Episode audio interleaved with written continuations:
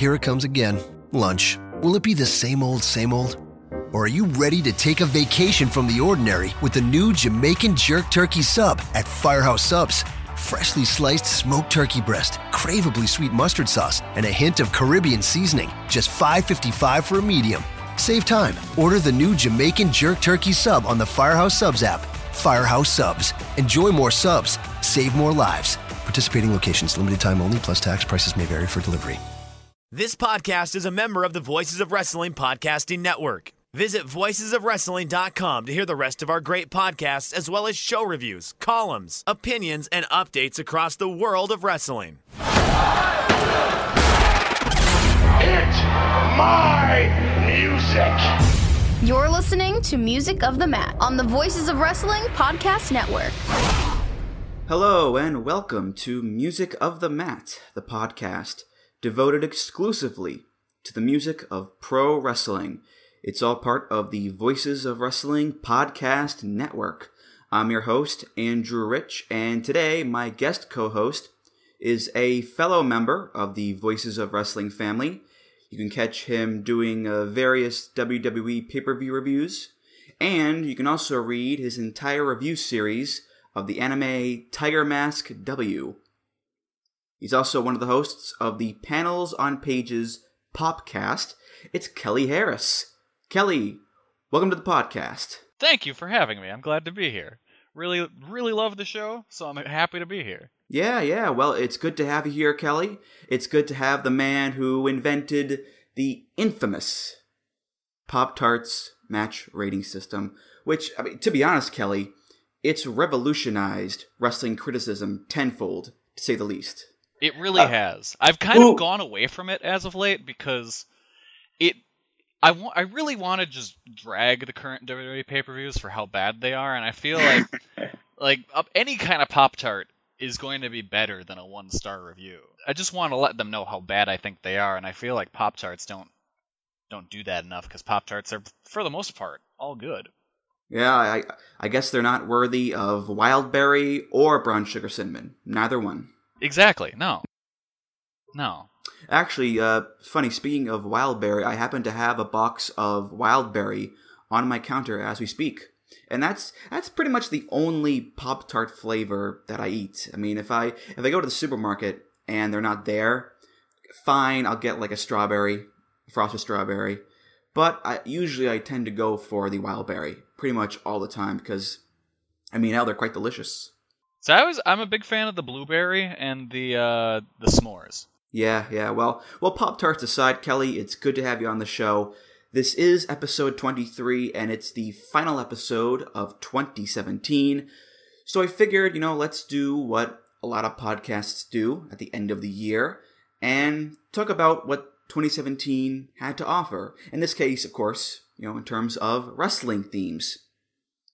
I don't really feel comfortable calling it a year in review episode because that's something that's, you know, kind of grand in scale and you're expected to really dig in and get through all the nooks and crannies of the year. This episode I'm going to call a taste of 2017 because, well, that's what it is. It's a taste, a selection of themes. It's not every new theme that came out this year. I mean, if if it was, we'd be here for like four hours. So, uh, what Kelly and I are going to do is we're going to look at 12 wrestling themes that debuted this year from you know various promotions and regions.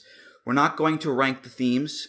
If we excluded a theme that you like and it's not and it's not on the list, that doesn't mean that we don't like the theme. This is just a selection of wrestling themes that we wanted to talk about.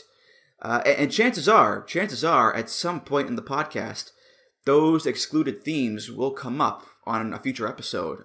I mean, I could, I could think of two themes in particular that debuted this year that I guarantee will be on the next episode. So just relax, sit back, enjoy the show, because the themes that Kelly and I have to offer for you are going to be lots of fun to talk about. I guarantee it. But but before we get to all that, Kelly, the year is pretty much over. Wasn't the best year as far as the world is concerned, uh, for reasons that are kind of obvious. But uh, hey, what about you? Uh, was your 2017 on the whole good for you? Was it relatively okay? I hope. On the whole, 2017 was pretty good. You know, I went to WrestleMania weekend and had a lot of fun there. That was actually the first time I'd ever been on a plane. Really? Yeah. How old are you? I'm 25. Wow, we're the same age. That's a little weird, Kelly. Uh, but hey, look, I, I can't judge you though. I can't judge you because this was actually the year that I first started going to independent wrestling shows. Oh. Yeah, yeah, yeah. They were uh, both beyond wrestling shows. So I got to see guys like Zack Sabre Jr., Keith Lee, Matt Riddle, Walter. I, I saw them all for the first time live. It's also cool. I shook Walter's hand. That was pretty amazing. Does Walter like lift you up when you shake his hand? You know, he's a very large man, but he's a total sweetheart outside the ring. Just a real gentle soul. You know, when he's not when he's not murdering dudes inside the ring. But uh, yeah, outside of that, my year was pretty good. I saw some great concerts: Iron Maiden, Gorillaz. I still have a job. That's always good. Yeah, yeah. I, I, I can still pay my rent. No major health scares, and and my uh, family members that were alive in the beginning of the year are still alive at the end of it. Uh, so yeah, it's it's pretty good. Um, how about you, Kelly? Uh, is your family doing okay? I hope. Yeah, no, I'm I'm the same way. All all my families that started that I started with is still here. Great, great, great. So uh, yeah, um, I guess on the whole, I'd say for us, uh, the good outweighed the bad this year. Obviously, that's just you know our personal experiences. We can't speak for everybody, but hey, look, as far as wrestling is concerned, I think wrestling in 2017, more than most other years, can be summed up in three simple words. What the fuck? Those words can be applied to so many things that had to do with wrestling in 2017. What the fuck? Jinder Mahal, WWE champion. What the fuck? In his uh, sweet jipples. Kurt Angle, not only wrestling in WWE again, his first match back was a TLC match, and he's wearing the Shield's gear. What the fuck? Chris Jericho shows up in New Japan and challenges Kenny Omega to a match at Wrestle Kingdom. What the fuck? The seemingly endless amount of amazing wrestling matches that just came one after the other. What the fuck? Katsuyori Shibata's injury. What the fuck? Neville going home. What the fuck? Michael Elgin. What the fuck? Rich Swann, What the fuck? Jeff Jarrett. What the fuck? Alberto Del Rio. What the fuck? Kelly, I gotta ask, what the fuck? I mean, do you think it's just a case of, you know, crazy shit happening every year, but we only focus on the stuff going on this year? Or is it really just the fact that 2017 was seriously fucking bonkers?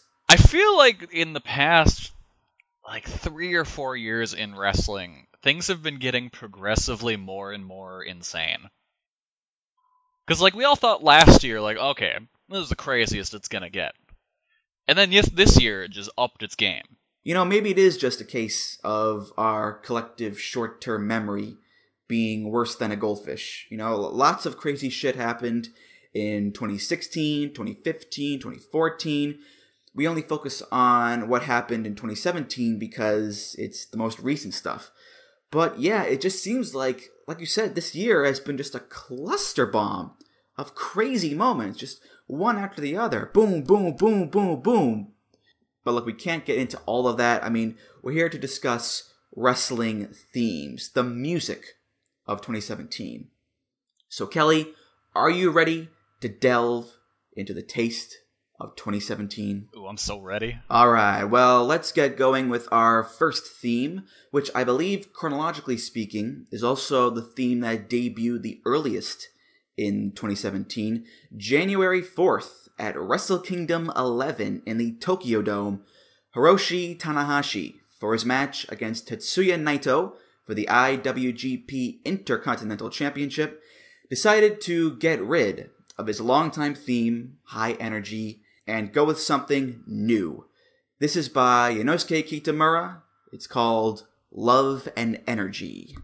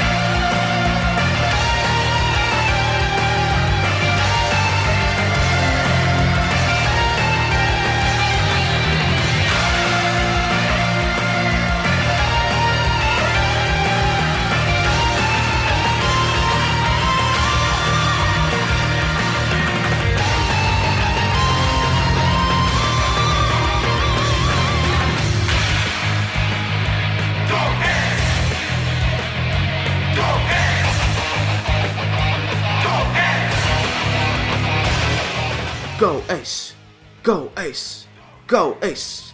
Go Ace! Go Ace! If you have OCD, this is not the song for you. Go Ace! Go Ace! Go Ace! Kelly, love and energy has been a polarizing theme ever since it debuted at Wrestle Kingdom. I happen to think it's fine. Others not a fan of the song. And you know, I tried to think of the reasons behind their rejection of the theme, and I think the main reason is that it comes directly after High Energy, which is a beloved theme to so many people. Love and Energy is in the same vein as High Energy. It's that same type of epic, triumphant, babyface rock, you know, down, down, down, down, down, down, down, down, down, the soaring guitars, the chugga chugga riffs in the B section, all very kick ass, all very heroic sounding, much like High Energy.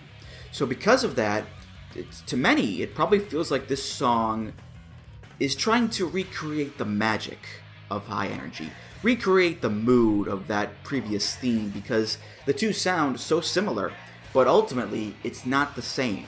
It feels like a retread of ground that has already been masterfully covered.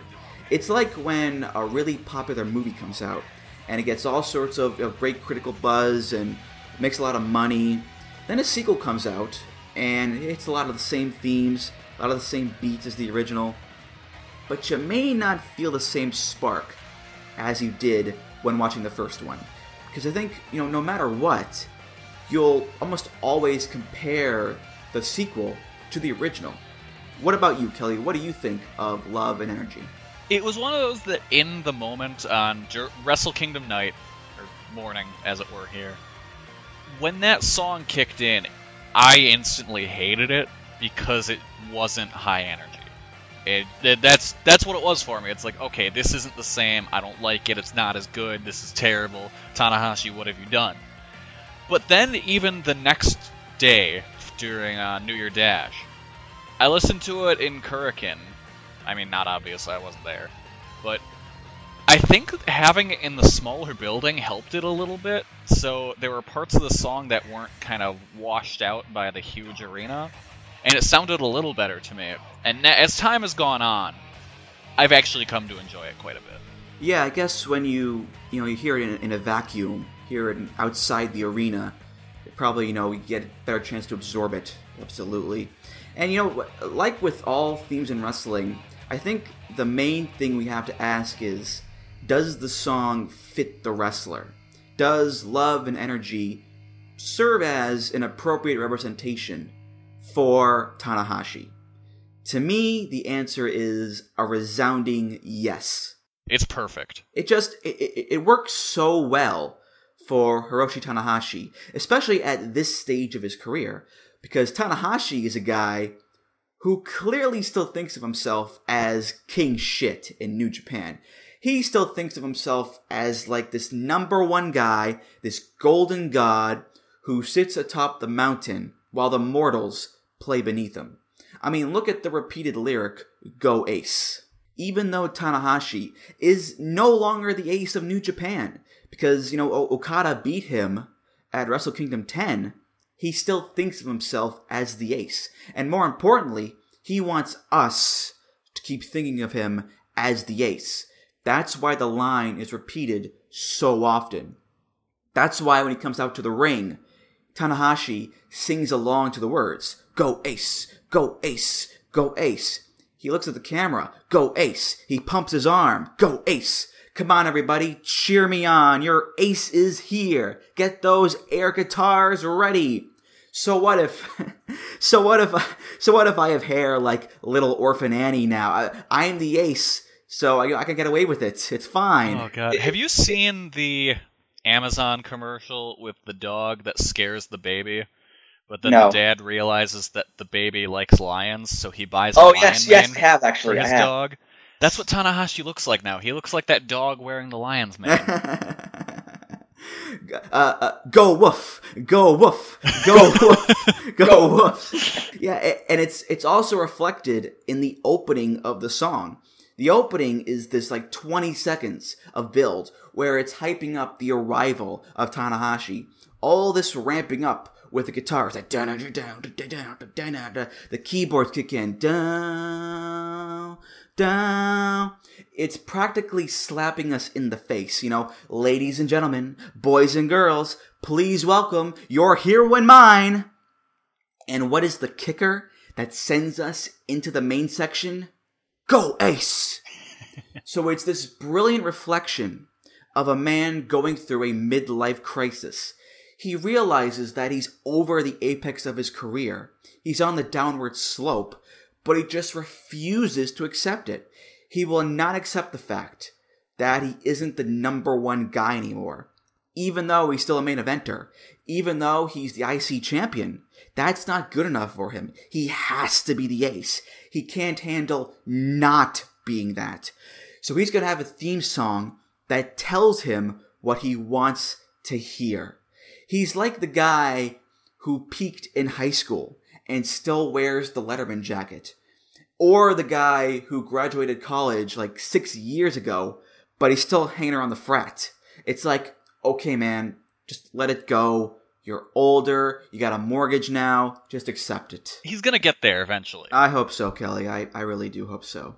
But we go now from an ultra white meat babyface in New Japan to an ultra white meat babyface in NXT. Johnny Gargano, Jonathan G Wrestling, after his less than amicable split from Tommaso Ciampa, got his new singles theme in 2017.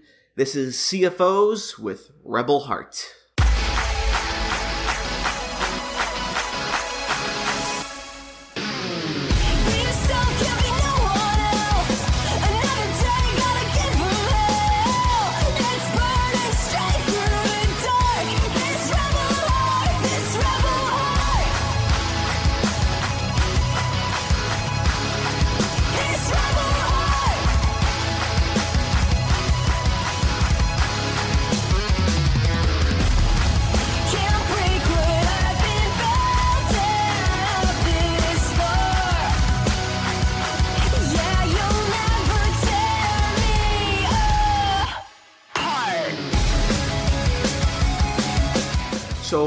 Upbeat babyface rock here. Love and Energy was definitely more of the straightforward guitar rock.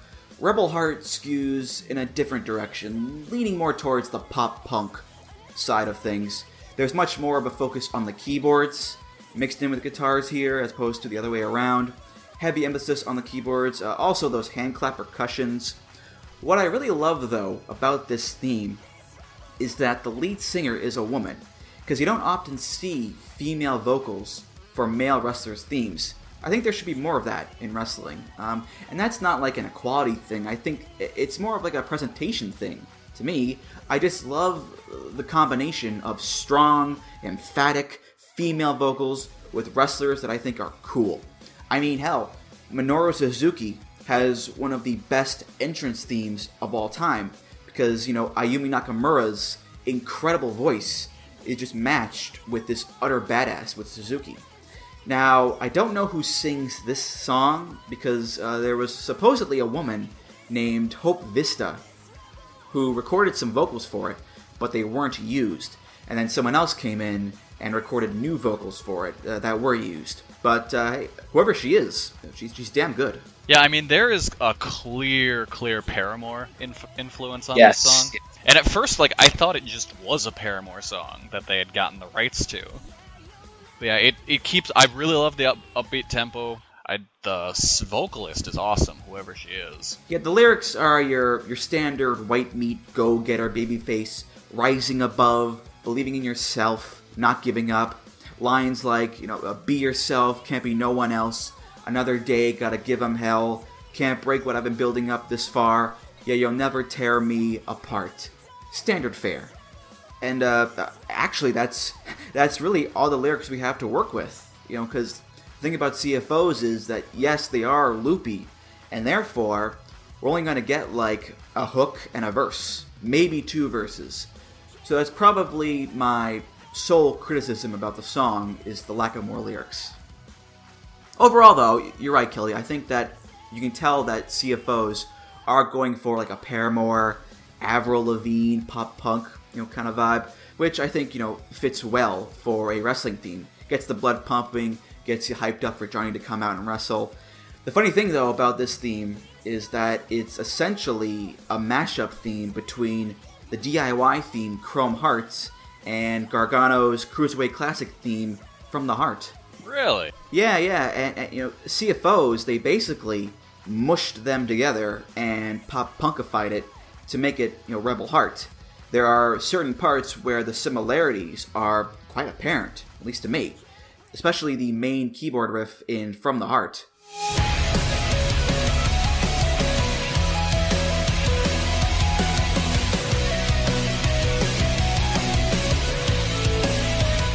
And the percussion in Chrome Hearts.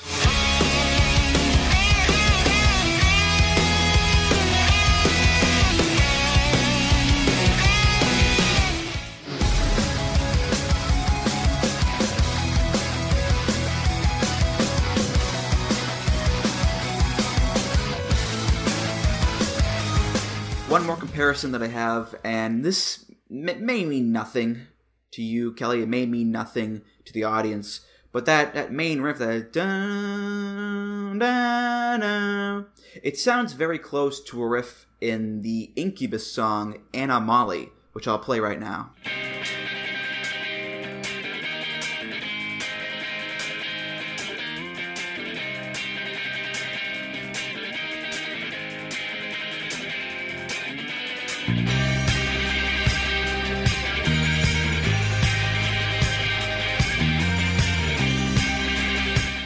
Now that you say the uh, the Anna Molly thing, yeah, I totally hear it. Yeah, that that, that rising no pattern. Yeah. yeah, I'd never put I would never put that together if you hadn't mentioned it, but yeah. Man, that's a good song. It is. It is. Yeah, yeah. Now our next theme, uh, 2017, saw the continued rise of the UK scene, and a big part of that was WWE getting in on the action starting with their WWE UK Championship tournament. The winner and inaugural champion would be Tyler Bate, which is why his theme by CFOs is called Inaugural.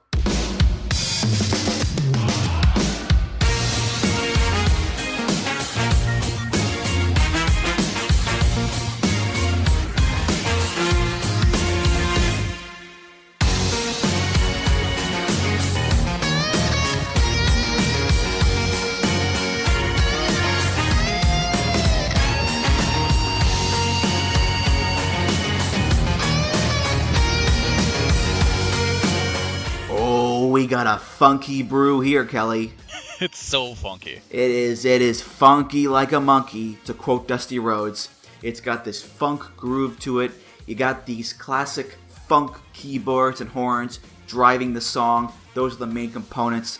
There's also just this this stanky guitar solo thrown in there. I can practically smell the sex factor wafting out of my headphones. And you know what the icing on the cake is? The icing on the cake is at the very beginning. We get that little drum fill, that boom. Then we hear this vocal go, ah.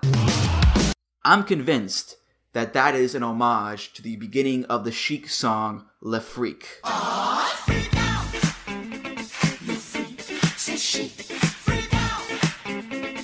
And that is just, you know, one of the funkiest jams ever laid down on the tracks. Yeah, this song it's it's one of those where I listen to it and I'm like, this how is this like a good wrestling theme? this won't fit. And then like I watch him make his entrance to it. And, you know, he comes out and he's waving to everyone. He's just so charming. It just fits. It's just perfect. It's funny you say that. I, I feel like it's a little odd though that he comes out to it. It comes out to this song because it's not like Tyler Bate is a funky wrestler in his own right, like Taguchi or Muhammad Yone nor is he, you know, this sex-centric wrestler like Val Venis or Joey Ryan. He's Tyler Bate. He, he comes out and he waves to people. He's such a nice young man, Kelly. Hello, nice to see you. I just think it's a little, little weird. There's something about him that carries he carries it with him. It's it works for him. I don't know how, and I don't know how to explain it, but it's just like just him doing the wave, and you're like, oh man, that guy loves some funky guitars.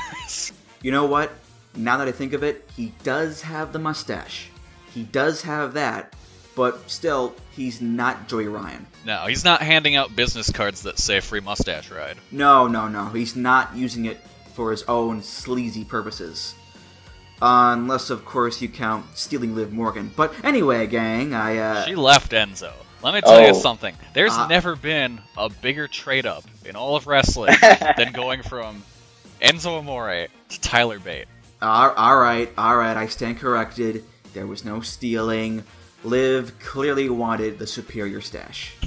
now, uh, having said all this, uh, this theme inaugural is pretty much a blatant ripoff of Tyler's UK Championship Tournament theme, Get Up, by Charlie DeYoung.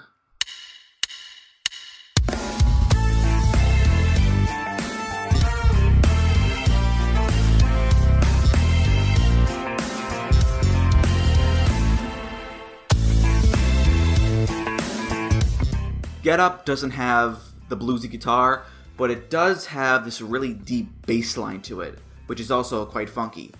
And that song is itself a take on another song, Sledgehammer by Peter Gabriel, which Tyler Bate used on the indie scene.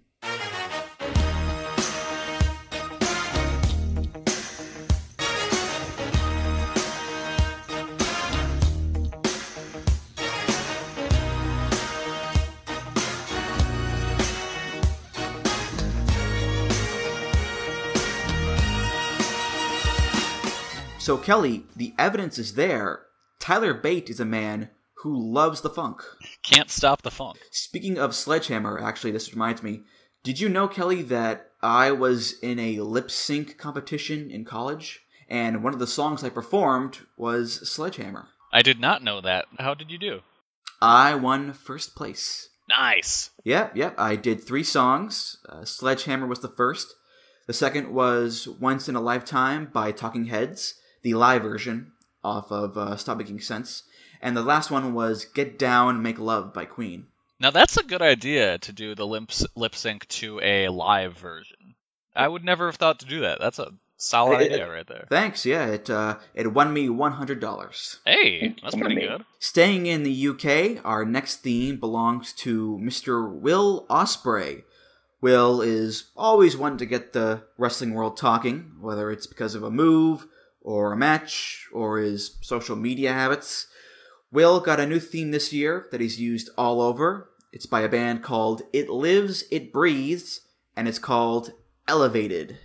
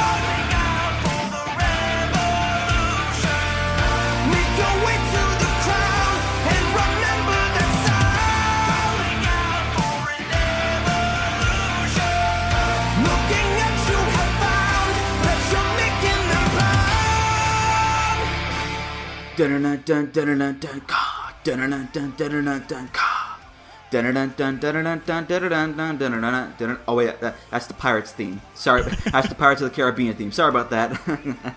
well, well, they, they do sound similar, at least to me. Uh, but anyway, Elevated is a song that I think fits Will Ospreay really well, and it should because it, it was written for him. I mean, it'd be a pretty weird coincidence if he picked a song at random, and not only did it reference being a high flying wrestler, but it also had his name in it, Ospreay. That'd be some real like Dirk Gently type shit if that happened, Kelly. See, he was just looking for songs that talked about the birds. exactly, yeah. But I, on the whole, though, I think this theme is a good fit for Ospreay. First of all, it's a genre that I think is suited for him. That intense, inspirational hard rock that matches the uh, youthful exuberance of Will Ospreay. And the lyrics work too because it's all about elevating yourself to be the best and using the crowd to help you do it, to help motivate you. There's the line, rising up to the sound of your name in the crowd. Pretty much every Will Ospreay match has the crowd chanting, Ospreay, Ospreay, Ospreay, Ospreay, Osprey, Ospreay. Plus the idea of having a gang vocal, multiple people singing the line, Whoa, we're so elevated. It goes along with that as well. I gotta be honest, I'm not a fan of this one. I don't know what it is. It's the the vocals. I for whatever reason just don't click with me. I don't care for the singer's voice. And then outside, if you take that out, I think outside of the beginning of the song, which I really enjoy, it kind of just is bland to me. I don't know. You know, I I can see that. I can see that. It it does have a bit of a generic like modern rock quality to it. I, I could see that. Yeah, yeah, because I, I really enjoyed his his old uh, New Japan theme. Really? It sounded a little different than everything else. See, I think it's a more unique song, but elevated gels better with Ospreay, as opposed to "Whoa, hey, whoa, got to say." To me, that doesn't really fit him as well as Elevated does. I don't think. I like to believe that that was uh, Owen Wilson singing on uh, "Oh Wow." oh wow, oh hey. you hit the oh my fuck! You hit the nail on the goddamn head. Holy shit! It sounds like Owen Wilson. Holy shit! oh wow, oh hey. He's just friends with uh you know, Yonosuke Kitamura, and he's exactly. Like, hey, why don't, why don't you let me guest on one of these tracks? You know what? Uh, Kitamura put him in the studio, and it's just Owen Wilson reacting to a Ospreay matches. Oh wow, look at those flips. Hey, wow, oh yeah, look look at that. Wow. now uh now as far as the band goes, it lives, it breathes. They are an interesting band. Uh, they are from Providence, Rhode Island. They have their own original music, but they also do a lot of covers of wrestling themes. On Spotify, you can find their versions of Undertaker's theme, and Bobby Roode's theme, and Nakamura's theme, and Asuka, and Shawn Michaels, and Sami Zayn. So it's clear that the band are are big wrestling fans, and if they are doing a theme for Will Ospreay, who is well known in a lot of circles, but isn't like a WWE superstar on national TV every week like Asuka or Zayn, that must mean that they're really big wrestling fans. So I give props to It Lives, It Breathes for wearing their fandom on their sleeves. Now, out of curiosity, which uh, Undertaker theme did they cover? They do the classic theme. Ah, see, I was I wanted to hear this band do a cover of Rollin'. Yeah, yeah. Actually, I want to hear Owen Wilson do Rollin'. Keep rolling, rolling, rolling. Wow, yeah. Back up, back up. Tell me what you want to do now. Now I know y'all be loving this shit right here. Oh wow, look at this red hat. It's very nice. We, we, we gotta keep going, Kelly. We gotta keep going. We, we can't get stuck here. we go now from the UK back to Japan, specifically Pro Wrestling Noah. This wrestler not only wrestles for Noah, but he also wrestles for Impact Wrestling because of their partnership. It's the current X Division champion Taiji Ishimori. This is Mothball with Fight It Out.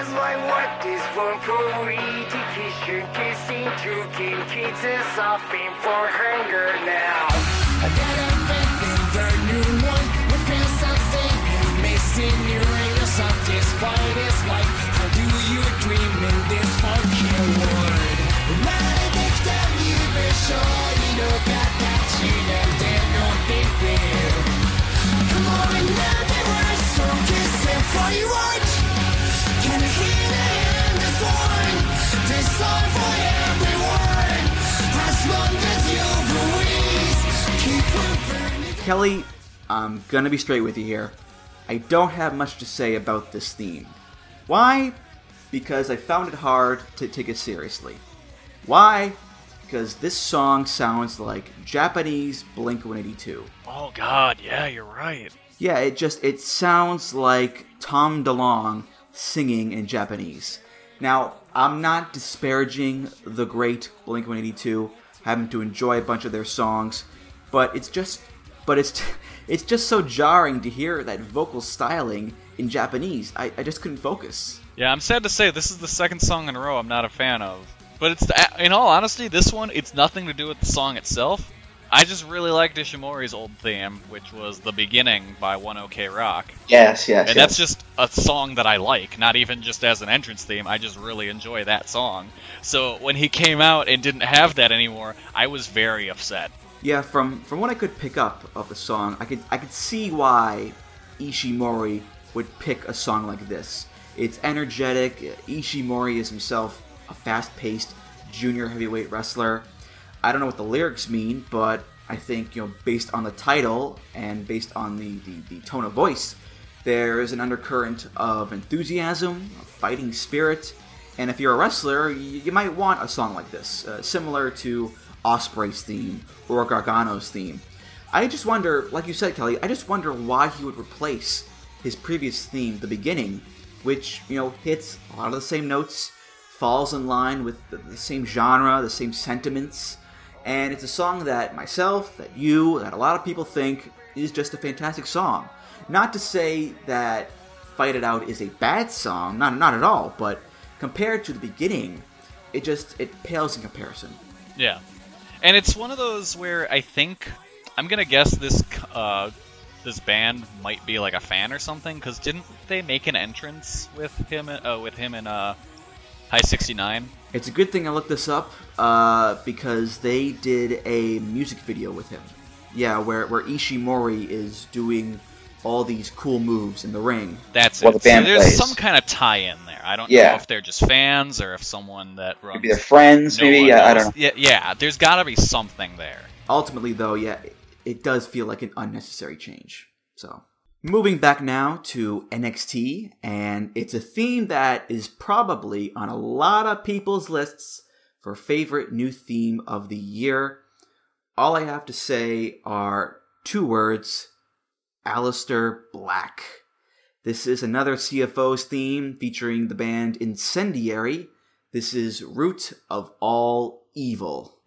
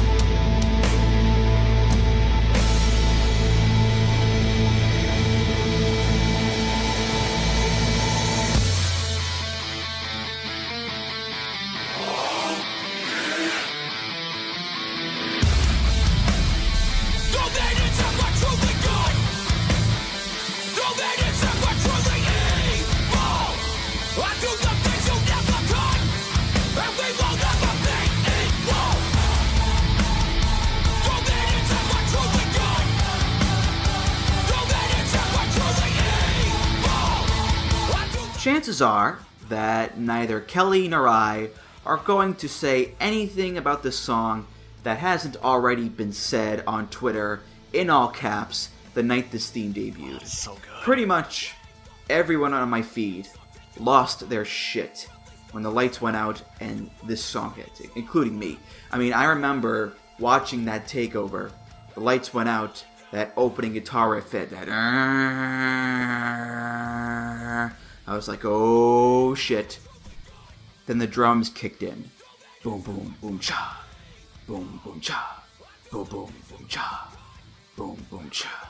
I was like, oh shit. Then that big guitar line,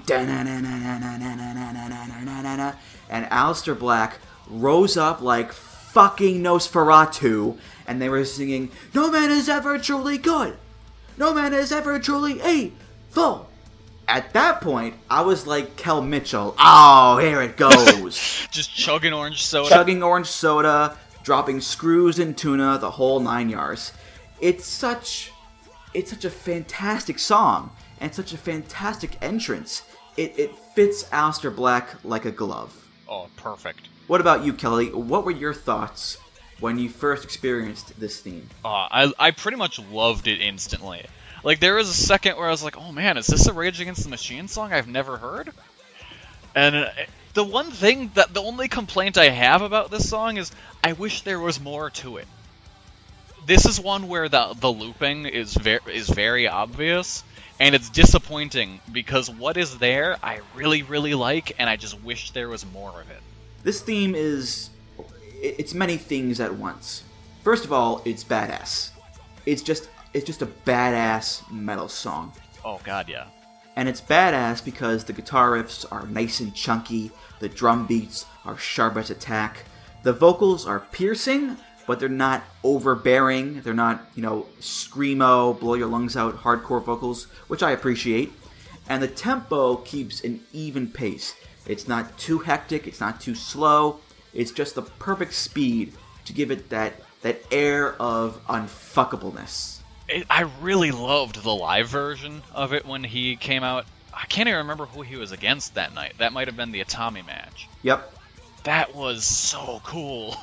Now this song is also quite spooky because Aleister Black is a bit of a spooky man. A lot of tattoos, rises up like a vampire. He's Dutch. That's pretty spooky in and of itself. He is his gimmick. I, I was I can't remember who I was telling this to, but I was just like, you know, he's a Satanist uh, kickboxer from the Netherlands. Yeah. That's who he is. That's what his gimmick is. He's living the gimmick. That's everything about him is right there. Yeah, yeah. So he's a spooky man, and his theme is also quite spooky. Not too spooky. He's not a supernatural man, but he's just spooky enough to give you a little chill down your spine. So we get that that weird ghostly vocal effect when the main grip kicks in that oh, oh, oh. And we get my favorite thing in the world, the choir. Who doesn't love a good spooky choir in the background? Assholes, that's who. so yeah, love the choir, love the spooky, love the man, love the theme. Yeah, he's the kind of guy where I love that he's spooky, and I really hope that when he comes to the main roster, they don't make him supernatural. because I would love for him to go on the main roster and just kick the hell out of like Bray Wyatt and be like, you know, you need your spirits and stuff. I'm just me. you think the main roster won't screw up his character? oh, oh, Kelly, that, that's adorable, Kelly. That, that's adorable. All I want to do is hope. Now, now, one last thing about this song. I brought it up with Tyler Bates' theme. I bring it up again here. CFOs clearly know what type of song they're going for here because that opening extended note, that ah, I think it's an homage to the beginning of Iron Man by Black Sabbath.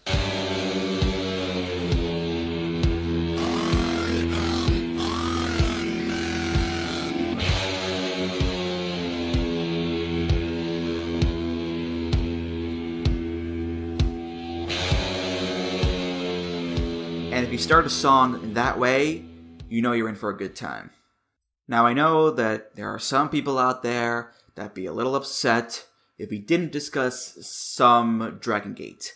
Dragon Gate had a few new themes debut this year, one of which is performed by a member of its own roster. This is by KZ, featuring BB, and it's a theme that is not for KZ. It's for his tribe Vanguard stablemate, BB Hulk. This is BB Story 2017.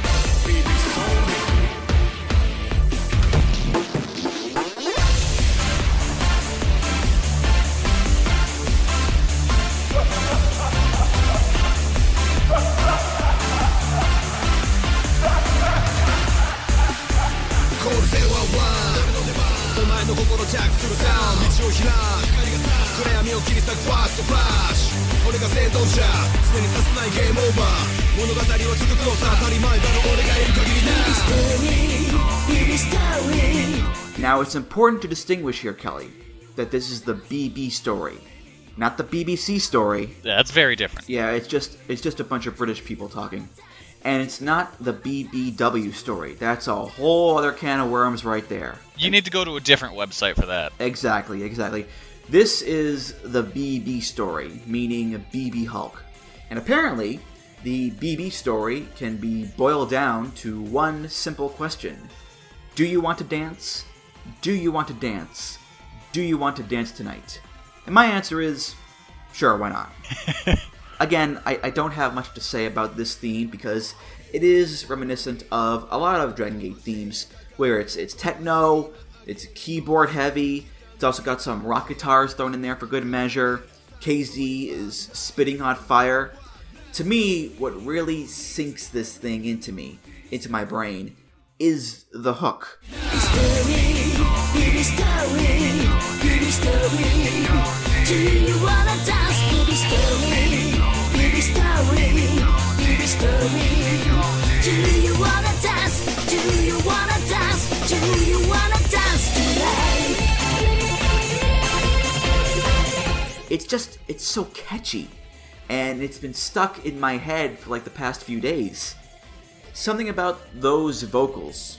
which are done by this Japanese singer named BB, B-E B.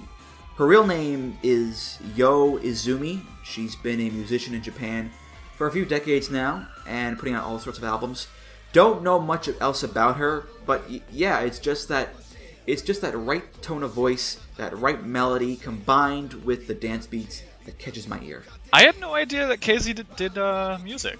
Like, Yeah. Is he? Does he do other themes for Dragon Gate? He does his own theme. I, I do know that. Okay, because I knew Dragon Kid made music. Yeah, Dragon Kid sings. Um, Genki sang on a Jimmy's theme. Um, Mochizuki does his theme, and KZ raps. That's all that comes to mind right now for me, anyway. And yeah, it fits in perfectly with the rest of the Dragon Gate themes. Like, it just they have a house sound, and it Yeah. fits right in. Yeah, and this is also a theme that has some sound effects in it. It starts with that that high pitched scream, very reminiscent of the Age of the Falls theme. That that high pitched scream at the beginning there, Kelly. Uh, I love, I loved that Age of the Fall theme when it was Yeah. just the woman screaming. like I love what is that final battle 07, I think, where they won the tag titles from the Briscoes, and then you just had the woman screaming for like five minutes while they were celebrating in the ring, and you could just see the crowd getting progressively more angry. yeah, yeah, yeah. There, there's also some maniacal laughter, like there is in Kanda's theme. So there's all sorts of stuff going on here. What's interesting to me about it, besides the hook, is that this theme is called BB Story 2017 because BB Hulk has had multiple versions of this song, BB Story. It's like Genki Horiguchi with his theme. There's the Go to Heaven version, the Go to Hell version, the HAG Me version. They just keep remixing the same song every once in a while to keep it fresh. Same with Undertaker or The Rock. They've had multiple themes that are the same basic structure, the funeral dirge or the Rock's melody, but they've added things, taken things away, so that they've done stuff to them. yeah, it's a smart thing to do because it keeps it fresh, but at the same time keeps it recognizable. Definitely, definitely. You know, since we're on the subject, I think every wrestling fan who watches Dragon Gate reaches a point in their life where they realize, oh, it's not BXB Hulk, it's just BB Hulk. It's like a, a rite of passage. We all go through it. Yep. Because he was a guy that I read about long before I actually saw, because I would see him being talked about in the Torch when the Dragon Gate guys would come over for the Ring of Honor shows. Yeah, yeah. It's not as bad, though, as Bryan Alvarez calling Eita E I T A. That was, that was pretty bad. Oh, it was pretty bad. Because at least with BB, there's an X in his name, which is a much better excuse. But in any event, uh, Kelly, have you been enjoying this show so far? Oh, it's been great. Well, that's good to hear because it's been fun for me as well. But you know, truthfully, truthfully, I feel like it's been missing something, and I've been trying to put my finger on what exactly it is. And I think I've got it. What what we need in this episode to make it a true A plus is some sassy saxophone. Yeah. And I have just the theme to do it. This is Lana's new theme by CFOs called Ravishing.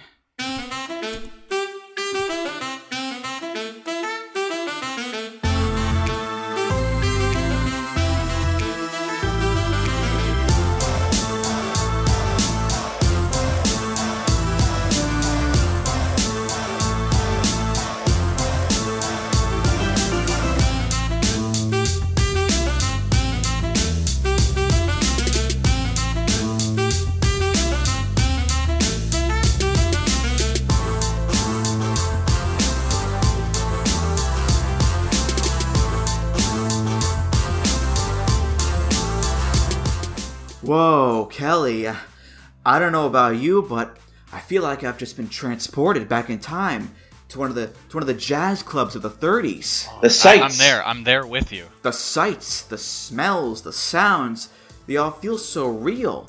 Is that is that Louis Armstrong I see on stage? Is that Duke Ellington? Why yes, I will have one of those jazz cigarettes. Wait a minute, Kelly. Wait a minute. The scene around me, it's it's changing. Based on these these hip hop beats, the, the the hand clap percussions, the marimbas, I seem to be in a Latin club dance scene from the 2008 film Step Up to the Streets. Oh no. Oh, I don't like the turn this region is taken. In all seriousness, Kelly, this theme is catchy as hell. Oh god, yes it is. Like the after she debuted this theme, the next day I went to work, me and my coworkers just the entire day would just randomly start going and of course all the customers just think we're insane. Yeah, yeah. But like once you once you know the song, it won't leave your head. Lord knows I love a sultry, sassy saxophone. Jazz's theme, Marcus Corvan's theme, Yujiro's theme. There's always room for more saxophone in wrestling. This is I'm really I'm only saying. second only to Yujiro's theme. Oh, yeah, yeah, the saxophone in that is tremendous.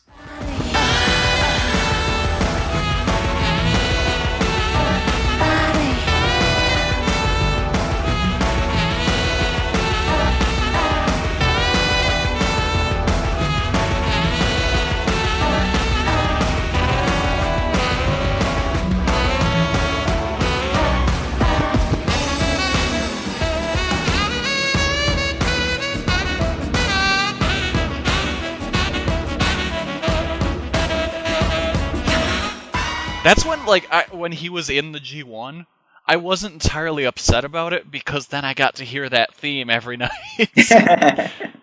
I really don't have much else to say about Lana's theme. It is what it is. But I think it's a prime example of a bad wrestler getting a good theme. We can agree that Lana is not a good wrestler, but her theme song is tremendous. I mean, it's it's a common tale in wrestling. exactly. I mean, honestly, another good parallel to Yujiro. Oh yeah, yeah. Yeah, I'd put them together. That'd be perfect. put Rusev and Lana in New Japan. Have Lana come out with Rusev and Yujiro. Make them a tag team. I'm into this. Call me Gedo. I got ideas. Coming up next, it's time for what may be, for Kelly and I at least, our most anticipated theme on the list. And it's a theme that, when it debuted in New Japan back in February, it not only enraptured the two of us, but it seemingly took the entirety of Voices of Wrestling by storm. That's how incredible this next theme is. The wrestler, Dragon Lee.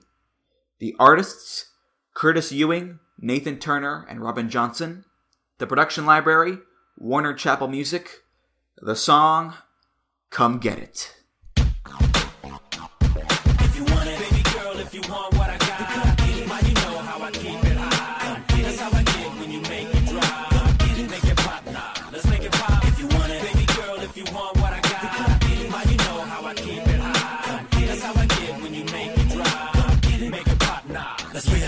The jeans be sagging, but the hat came fitted. The looks is cool, but the game came with it. So what it do, ma? It's me and you, ma. Ain't trying to get too deep. Now this ain't scuba, but you might need a wetsuit to get your suit wet. Rick James the main, come see how we do it. I run the town, pick you up round one. Wear pink, just wink if you're down for round one. If you want it, baby girl, if you want what I got, come get it. Ma, you know how I keep it high. I get you now. Where were you when JFK was killed? Where were you on 9 11? Where were you when Dragon Lee came out to this theme?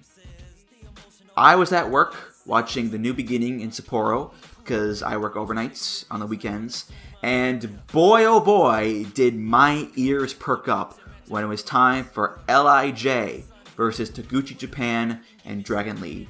Because when Dragon Lee was around for Fantastica Mania, New Japan simply muted the entire sound. They didn't give him a dub theme. But for New Beginning, they decided to give him a dub theme, and it's this bad boy. Kelly, where were you when you first heard this magnum opus? I remember like it was yesterday, sitting watching watching the match, and I was just captured by this song, and instantly teleported to a drug dealer's house on a TV show. just I felt like the main character from Sons of Anarchy busted into the room, and everyone looked, and you just hear this song quietly in the background. Riding through this world all alone. Baby girl, if you want it, come get it. Kelly, this is an incredible song. It's a work of art. And it's one that really deserves a deep analysis of its lyrics because the beat is your standard hip hop groove, got the keyboard presets and everything. It is from a production library, after all. We need, though, to set aside all of that and simply focus on these amazing lyrics. We're going to go line by line here. So, Kelly, are you ready? Yes, I'm ready. All right, here we go. First, we have the hook, which establishes the overall story arc of the song. If you want it, baby girl, if you want what I got, then come get it. Mama, you know how I keep it hot. Come get it. That's how I get when you make it drop. Come get it. Make it pop nah, let's make it pop. So, what we have here is a young man, our narrator, trying to get a little nookie, a little piece of some young woman named Mama or Ma. He finds her attractive, and hopefully, Kelly, she feels the same way about him. So at the end of the day, this is a love story. Oh, absolutely. And it's just. I'm swooning. Definitely. The first verse The jeans be saggin', but the hat came fitted.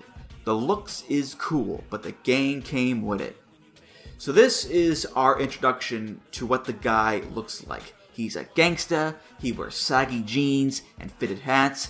This is our portrait of the artist as a young man. What it do, ma? It's me and you, ma. Ain't trying to get too deep, this ain't scuba. He's not trying to marry her. He's not trying to settle down and start a family. This ain't scuba. He's not going deep.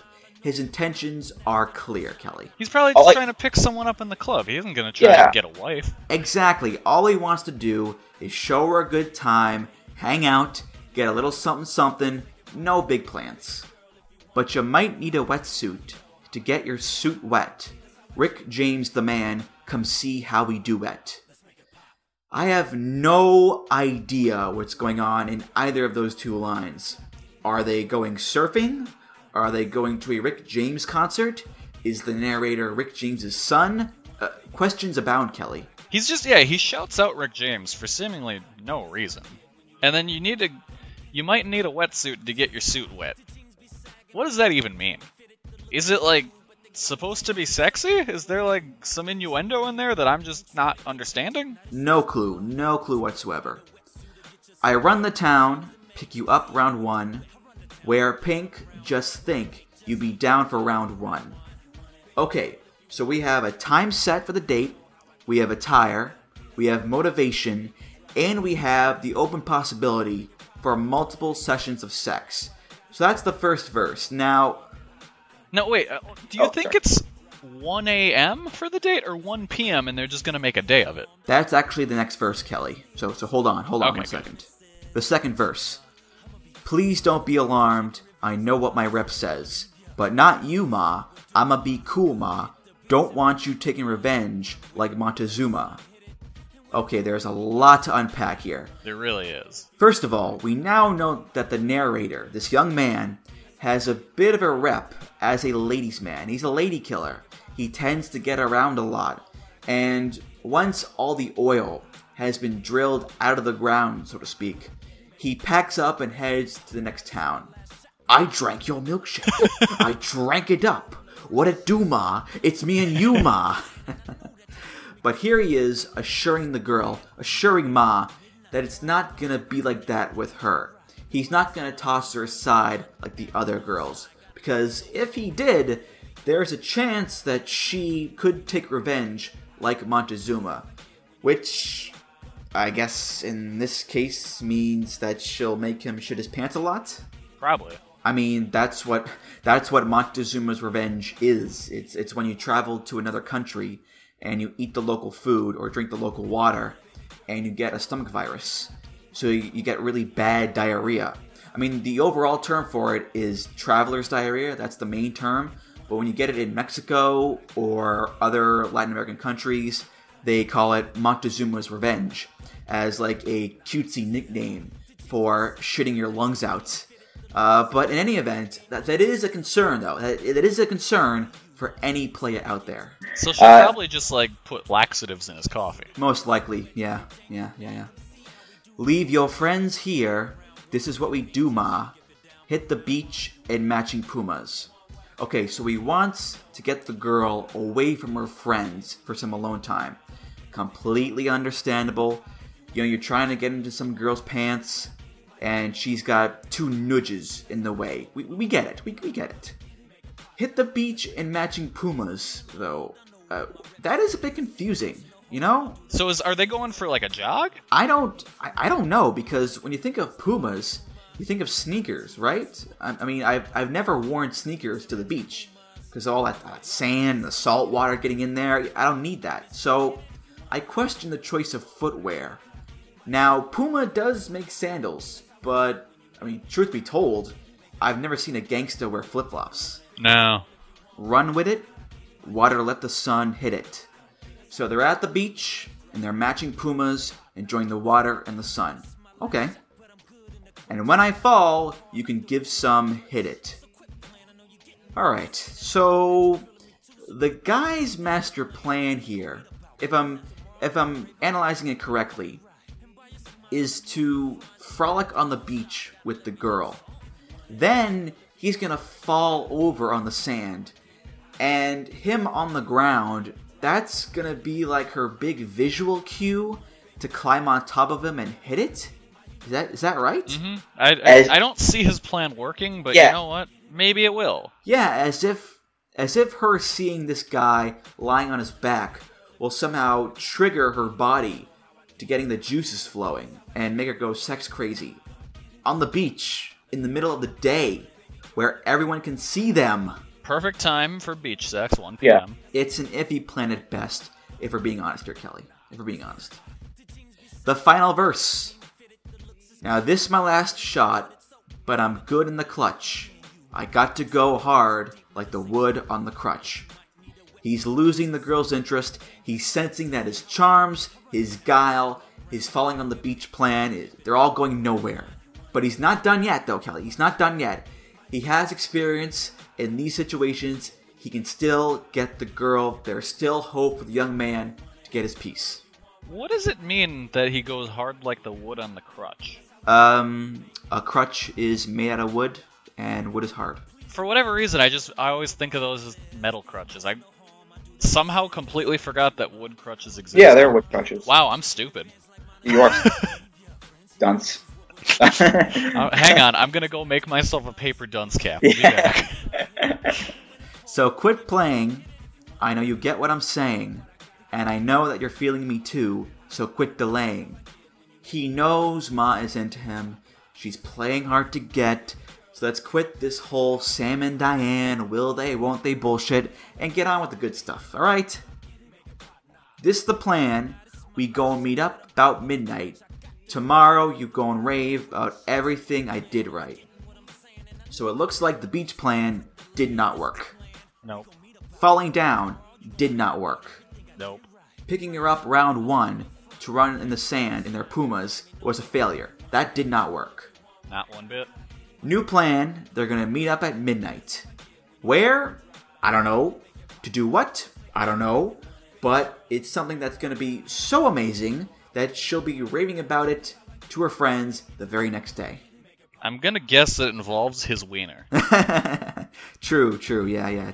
Probably. Most likely, yeah. And by your smile, I know you're frontin'. Acting all shy, gotta let me know something. Those are the final lines. So we end the song on a cliffhanger. She's been holding off his charms this entire time. She finally gives him a smile, but she's acting all shy. She's not giving him an answer. What's the answer, Kelly? We don't know. Does he get her? We don't know. Did she say yes? Did she say no? Is Tony Soprano dead? Is Leo DiCaprio still in the dream world? What happened to Dale Cooper? These are the questions that face us at the end of this amazing song. Oh my god, what what happened? Yeah, I, I hope no, because I don't want her to reward his awful plan of running wearing pumas on the beach and falling down. Don't reward that. Kelly says no, that's his answer. I mean, whether he gets it or not, goodness fucking gracious. What a theme, Kelly. What a, what a tremendous theme. What a tremendous song. Yeah, and it's a real shame, too, that New Japan gave Dragon Lee a different theme because we no longer get to hear the majesty that is this song. But, but, such is life, I guess. Yeah. Make it pop, nah, let's make it pop. The next theme on our list was originally a stable theme for Impact Wrestling's Decay. Then, when they broke up, it became the solo theme for Rosemary. This is our buddy, our pal, Dale Oliver, teaming up with Kenneth Nixon for a song called Left Behind.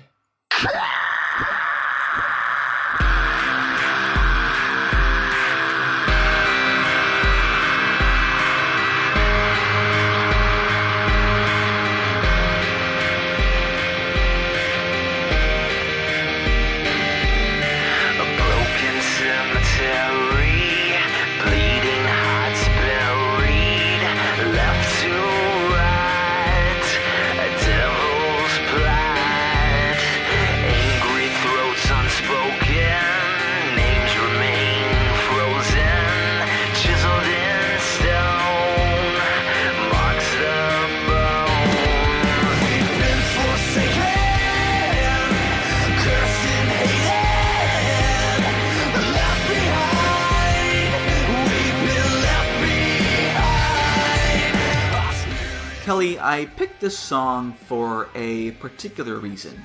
I haven't really been keeping up with Impact as much as I used to, so I haven't really delved into their themes a whole lot. I bounced around a few of the newer albums on Spotify, and to be honest, a lot of the newer Impact themes have left me unimpressed, to be quite honest with you. And I was thinking to myself, you know, has Dale Oliver, has he lost the magic? Has he lost that, that touch? You know, are, are, the days of My World and Marvelous Me and I Am and all the other classic TNA themes, are they well and truly dead? Then I discovered this song, and I was like, ah, the old boy. He still got the spark in him, doesn't he? He's back. it just this song is Dale Oliver 101. It's such a blatant, shameless, practically note for note ripoff of The Nobodies by Marilyn Manson, which was Decay's theme in TNA when Billy Corgan was around. Because Corgan and Manson are friends, they've toured together, so Manson gave him permission to use the song. Corgan leaves Impact, Decay can't use the song anymore, so what are they gonna do? What happens next? Dale Oliver, like Mr. fucking Miyagi, claps his hands together and rubs them and saves the fucking day by making this beautiful ripoff theme. It makes me really happy to know that he's still around.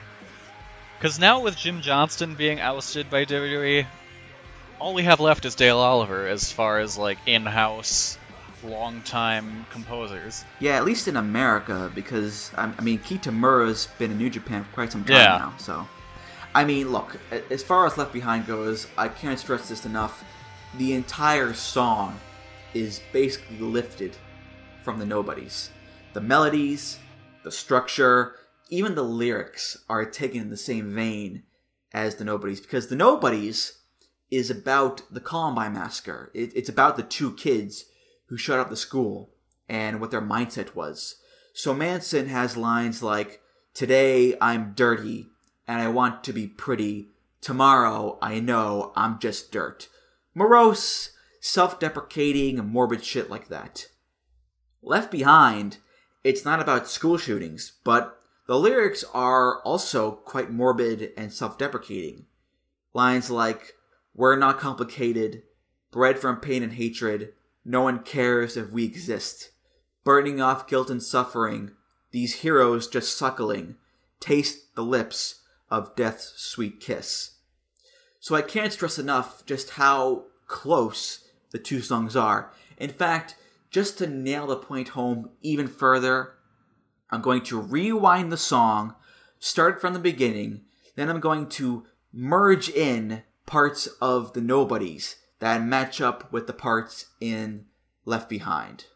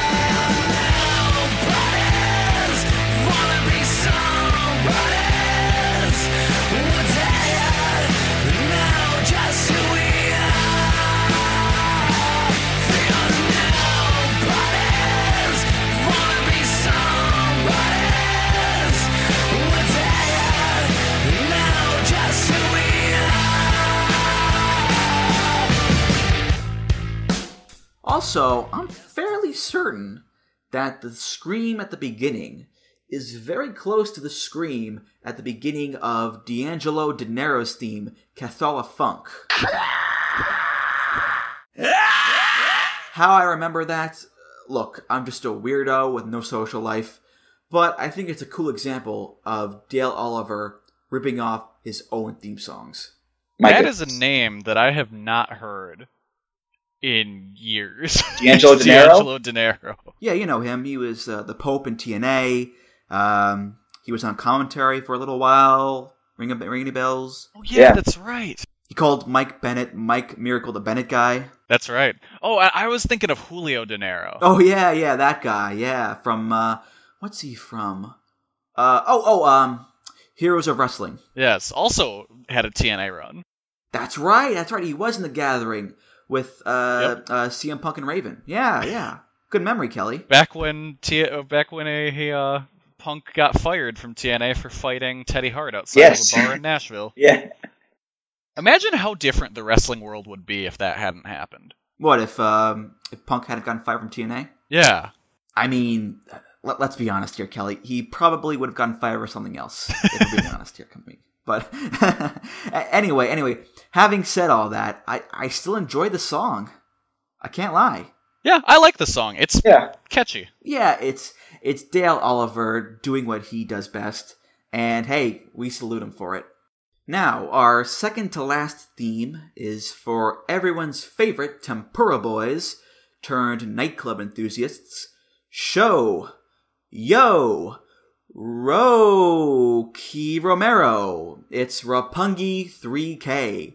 And much like the theme for Roppongi Vice, Rocky Romero is the one that does the theme. This is Roppongi 3K. They built us bigger than ever, stronger than ever, forever. Rocky loaded, yo loaded, show loaded. Show, yo, and Rocky, we about to make Roppongi 3K. Transform an Optimus so properly bigger than Gundam bodies. So sloppily like showing yo they hit the room. The crowd blacked out. Can you feel the boom? Causing more chaos in the typhoon. Future fried wrestling served to you with a spoon. Roppongi 3K 3K 3K Roppongi 3K 3K 3K Roppongi 3000 is on the way. Rocky show and yo to save the day. Roppongi 3K 3K 3K Roppongi 3K 3K 3K Roppongi 3000 is on the way. Rocky show and yo to save the day Roppongi 3K, 3K, 3K. Roppongi 3K, 3K, 3K. Roppongi 3K, 3K, 3K. Roppongi 3K, 3K, 3K. Roppongi 3K, 3K, 3K. If you still have OCD, this is also not the song for you. Roppongi 3K, 3K, 3K. Roppongi 3K, 3K, 3K. Roppongi 3K, 3K. Ah, for God's sake. You gotta do it 3,000 times, Oh, or else it's not good. We get it, Rocky. We get it. I mean, look, it's been said on the podcast before, mainly by Chris, because he was the hip hop guy. Rocky Romero is not the best rapper in the game, shall we say? No, he's fine. He's fine. No, he's not. He's not terrible. He's not garbage, but he's not exactly god tier either. His flow is a little off, I think. He's also very repetitive. I mean, this song would make CFOs proud. It's like the song has two hooks the Roppongi 3K 3K 3K one and the Show Yo and K one. And they just have one verse shoved in the middle there at random. Also, some of the rhymes are a bit hard to understand because when I was transcribing the lyrics, there's this this line that he keeps repeating that for the life of me, I can't fully comprehend just what the hell he's saying.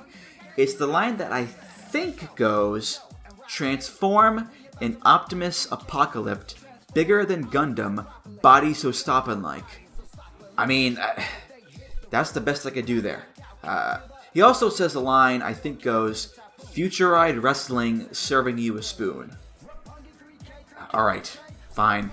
yeah, lyrics aside, I really do enjoy the song. Yeah. It, it's another one that gets stuck in your head. And there's just so much energy, and it makes it perfect for the act with just these two beautiful boys coming out looking like they're just ready to go to Dove Pro and snort Yep. all the cocaine with those guys. Exactly. Yeah, as far as the music is concerned, I can see what Rocky is going for here. It's it's a poppier, dancier beat, much more so than the Roppongi Vice theme, which is more of that you know that Southern style hip hop. And Roppongi 3K, they are being presented as this club hopping, party all night type of act. So that makes sense.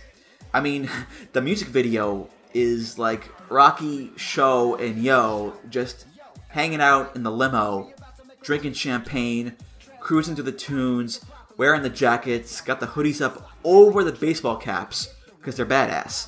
You know, they're, they're doing the uh, the Matt Hardy version one taunt that they stole. Oddly enough, though, they never actually show them in a club. No, They just show them in like an abandoned warehouse, mugging to the camera. no, because let's be honest, Sho and Yoh are dorks. Yeah. They, they're not getting in that club. No, they're not. Rocky probably will, but they're not going to be allowed in there with him. You know what they are? They're too young and innocent to be let in, quite frankly. Yeah. We know they're trying to look cool and hip, but we know who they really are. They've just been watching their uh, Yohei and Hayata tapes, and Exactly. We know what's going down here. We know, we know. The final theme on our list as we kiss 2017 goodbye is also the final theme that Jim Johnston composed for WWE before his untimely release. It's one that I played actually a few times over recent episodes, but I haven't really discussed it all that much. It's Baron Corbin's new theme, featuring Tommy Vext on lead vocals. This is I Bring the Darkness.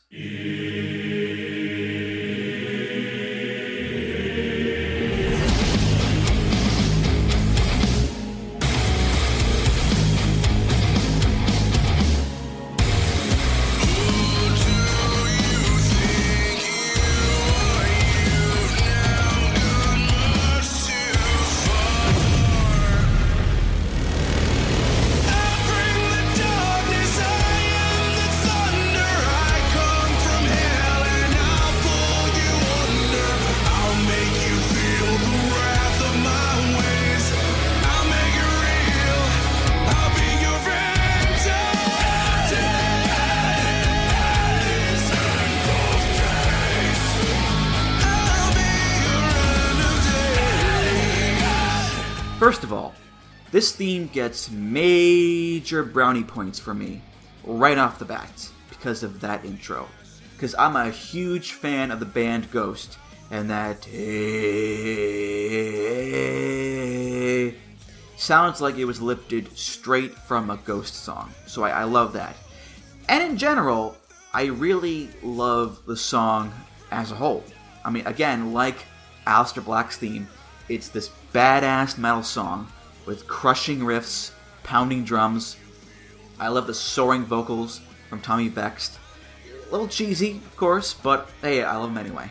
they fit perfect with Corbin. Yeah, and unlike Black's theme, it isn't loopy. No, It's this an is like actual it feels like a legit song. Yeah, Like, I yeah. can just hear this on the radio. It, it, it's an actual song with a popular song structure with, with verse, chorus, verse, chorus, which in WWE these days is quite the rarity.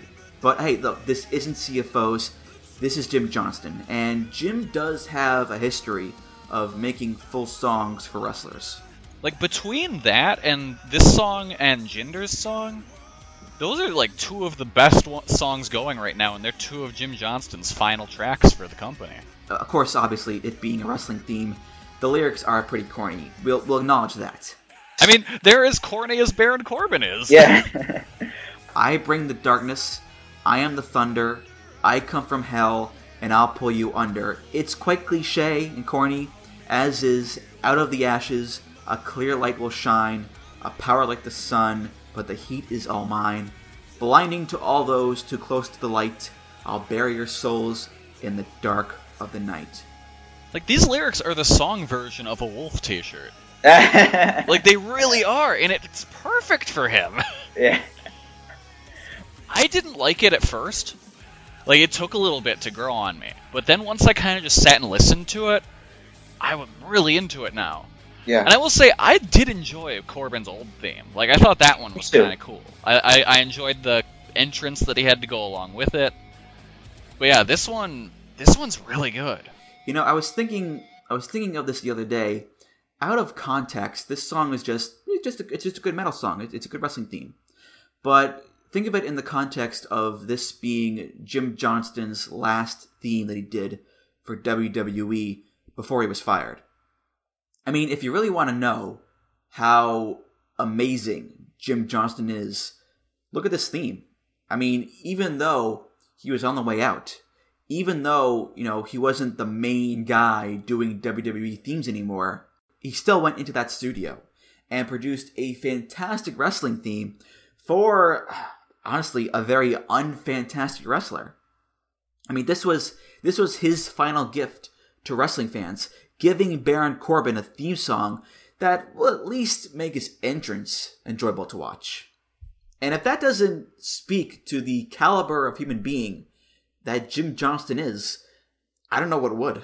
Yeah, he brought it for Yeah. Baron Corbin. He did. He did. Yeah. I mean, it's if you think about it, really, it's quite heroic what Jim Johnston did because even though the end was near, he still managed to pull off something truly amazing for the greater good. You know, it, it's like it's like that that one comic book moment that happened. Right, Kelly? You know that that one moment that happened that everyone remembers. Yeah, all, the the main one. Yeah, yeah, you know, the one with the guy and the mask and the suit, you know. And he said some kind of quip. Right, right. We get it. We know it. We're we're insiders here. Come on. and yeah, that was it. Uh, that was our taste of 2017. Kelly, this was so much fun to have you on the podcast. I hope you enjoyed it as much as I did. Oh yes, no, it was awesome being here. Thank you for having me. Yeah, you're welcome. You're welcome. Listen, I'm just glad that you won't be taking revenge on me like Montezuma. I'm just glad about that. I, I, I can rest easy. No, I'm not gonna make you shit your pants. Yeah, and, and hey, hey, if you ever want to go running on the beach in matching pumas, you know where to find me. Yeah, but I'm not gonna fall down because I, No. I that I don't think that works. Yeah, that be a little awkward, wouldn't it? Yeah, I don't, I don't think so. well, that does it for this episode of Music of the Mat, the final episode of 2017. Thank you so much for listening to this episode and every episode released throughout the year. Kelly, you're the guest of honor here. We'll start with you. What are your plugs? All right, everyone can find me on Twitter at Comic Geek Kelly.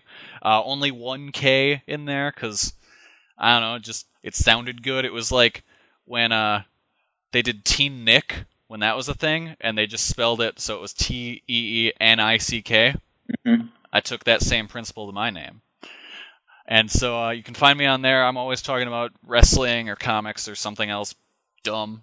Um, I write the pay- the WWE pay per view review. Yeah, I write the WWE pay per view reviews for uh, Voices of Wrestling, and my breaking point is coming soon.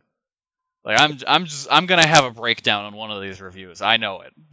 I've been doing this for too long, and these shows have been too bad. And then uh, every Tuesday night, you can hear me on the Panels on Pages podcast. We do a live show on YouTube, and then if you can't make it live, which is Tuesday nights at nine uh, Central Time, it does go up on iTunes and all your various other podcast uh, feeds. And Music of the Mat is part of the Voices of Wrestling podcast network. Check out so many great podcasts like the Voices of Wrestling flagship, Shake Them Ropes, BritWres Roundtable, Burning Spirits, Wrestling Omakase, Open the Voice Gate, New Japan Purocast, and many, many more. Voices of VoicesOfWrestling.com. Follow the show on Twitter at Music of the Mat, or follow me on Twitter at Andrew T. Rich. Also, head on over to the Voices of Wrestling forums at voicesofwrestling.com slash forum. That's where you'll find the YouTube playlists of each episode of the show. All the themes played on this episode and others will be right there. Subscribe to us on iTunes and Google Play, and if you do that, give us a nice rating and review. One last thing, and I'll promote this on the next few episodes as well. Voices of Wrestling is releasing its 2017 New Japan Year in Review ebook. I wrote for it. Uh, Kelly, you wrote for it as well. Yes, I did. A lot of hard work went into it, especially from Rich Kraetsch. I mean, the guy practically breaks his neck every year putting it all together. Um, as of this recording, it's December 21st. I don't know which day specifically it'll be put out, but I guarantee it'll be soon because the book tends to get released around the time of Wrestle Kingdom, and that day is fast approaching. So keep an eye out for it. Uh, when it gets released, I'll plug it again with more information on where to find it and how much it costs and all that good stuff. So, with all that done and dusted, it is time to say goodbye to 2017. What a wacky, wild year it's been. Who knows what the next one will bring? all I can say to you is that I hope your 2018 is as wonderful as you are. For Kelly Harris, I'm Andrew Rich. Thank you for listening. I'll see you next time on Music of the Mat 2018 edition. It's gonna be a blast. Take care, guys.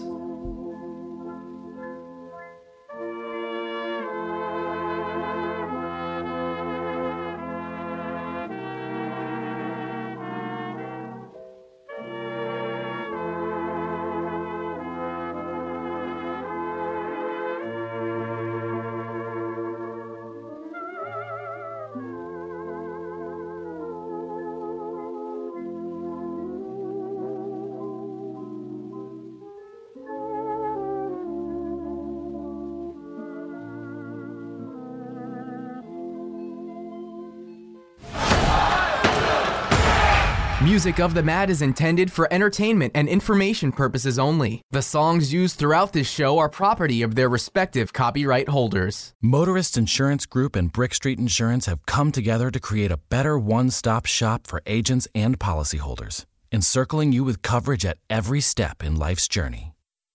We are now Encova Insurance.